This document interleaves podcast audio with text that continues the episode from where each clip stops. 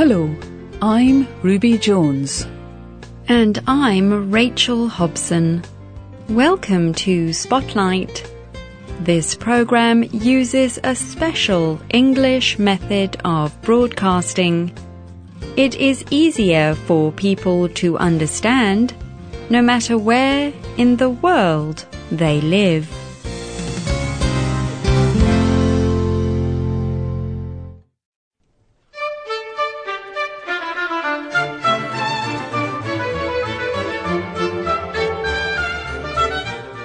What do you think of when you hear the name Florence Nightingale? Do you think of hospitals with nurses caring for their patients? Do you think of a strong woman? Many people remember learning about her at school. But who was the real woman behind the stories? In today's Spotlight program, we tell of Florence Nightingale. How did her life change the medical world? How did she influence ideas about nursing?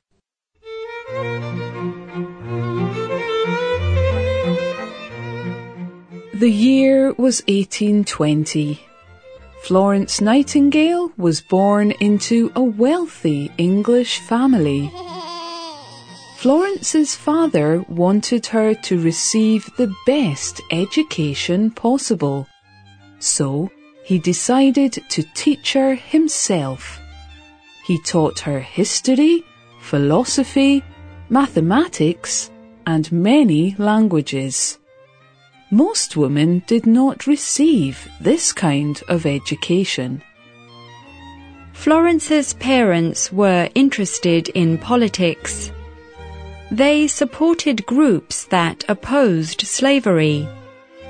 From an early age, she learned that people could make a difference. But at the time, women did not have many rights in Britain. And women in Florence's financial position were not supposed to work. They were expected to marry and have children. Around the age of 16, Florence was sitting in a garden. She was enjoying the nature all around her. There in the garden, she had a spiritual experience. She described it as the calling of God to do his work. She was strongly influenced by the example of Jesus Christ, particularly how he healed the sick and cared for the poor. As Florence became a young woman, she started visiting the poor and sick. She visited many hospitals in England and she tried to find jobs that were open for women.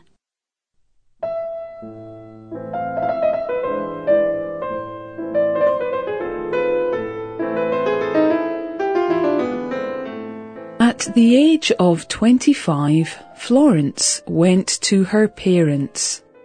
She told them that she wanted to work as a nurse. But in those times, most people had a bad opinion of nurses. Many nurses did not care for patients very well. Instead, they were famous for stealing from their patients. Often, they were desperate women who could find no other work. Florence's parents were shocked by her request and they refused it. Florence had to wait six long years to make some progress with her family. Finally, she asked her parents to let her go to a nurse training school in Germany.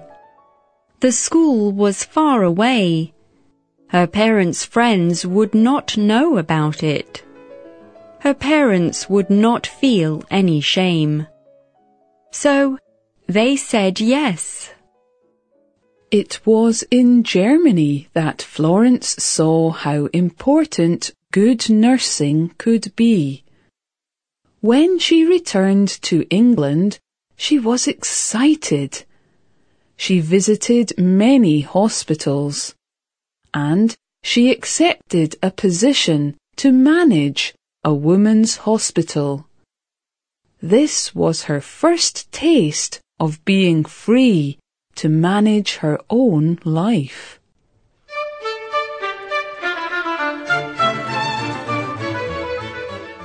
But historical events would change her life completely. The Crimean War was in progress. England, France, and Turkey were fighting against Russia. Injured British soldiers were taken to an army hospital in Scutari, Turkey. In September 1854, a British newspaper reporter told of the suffering of wounded British soldiers there. He told how the medical treatment they received was very bad.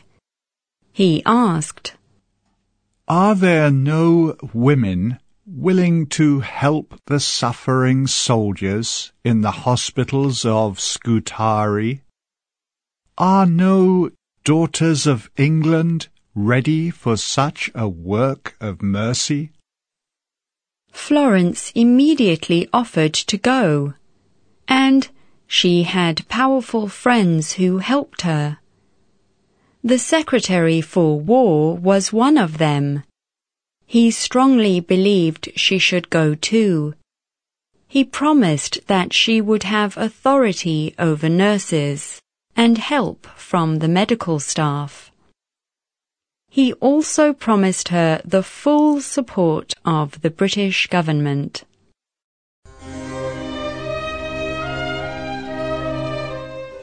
So Florence left for Scutari with 38 trained nurses. When they arrived, they were shocked. The hospital was very dirty and the injured soldiers did not have blankets. They did not have good food they were still wearing the clothes they had been injured in. Florence and the nurses cleaned the hospital. And Florence brought many supplies that the hospital needed. But the doctors there did not like Florence. They did not want her to interfere. This did not stop Florence she helped to organize the hospital. She organized the food being prepared and the washing of clothes. She sent their pay to their families. She wrote letters for them. And she created reading rooms. At night, she walked around the hospital to make sure they were all right she always carried a lamp to light her way. The soldiers loved her. They called her the lady with the lamp.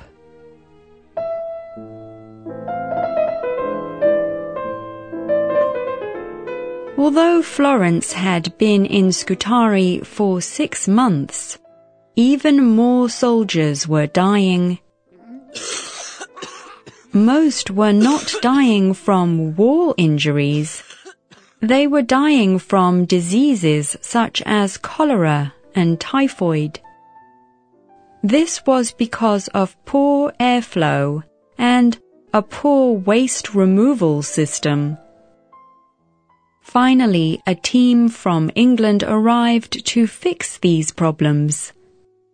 After this, the soldiers started to recover.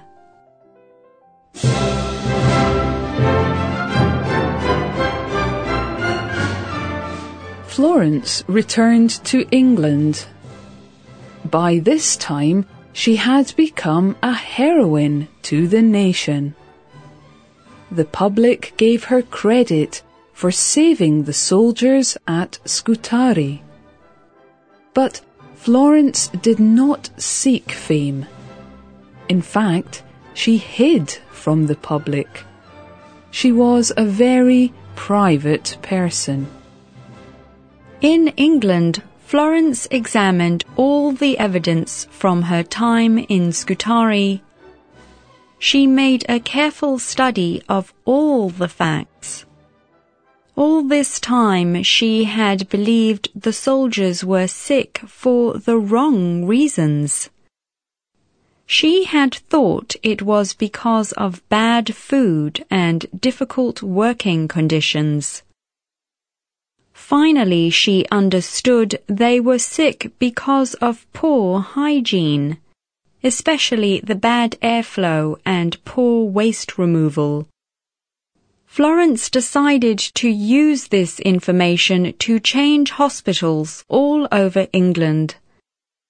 She wrote hundreds of letters to important people about needed changes. And she started the first training school for nursing in England. Florence also wrote the book Notes on Nursing that spread her ideas around the world. Critics of Florence Nightingale say the public has the wrong image of her. They say that history has given her too much of the credit for saving the soldiers.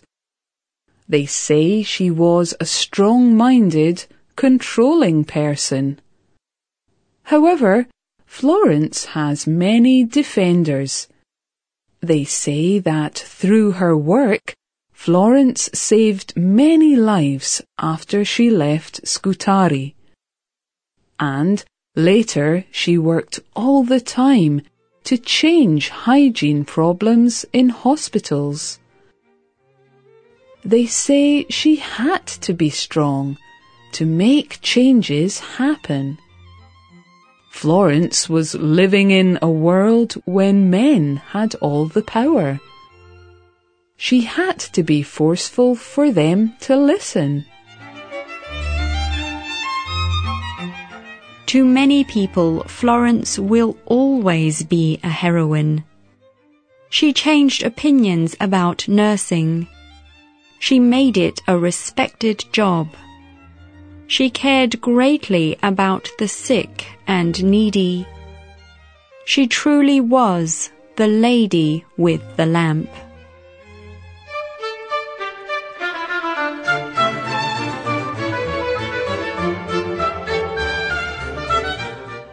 The writer and producer of today's programme was Rachel Hobson. All quotes were adapted for this programme. The voices you heard were from South Africa and the United Kingdom. Computer users can find our programs on our website at www.radio.english.net. This program is called Florence Nightingale. Goodbye.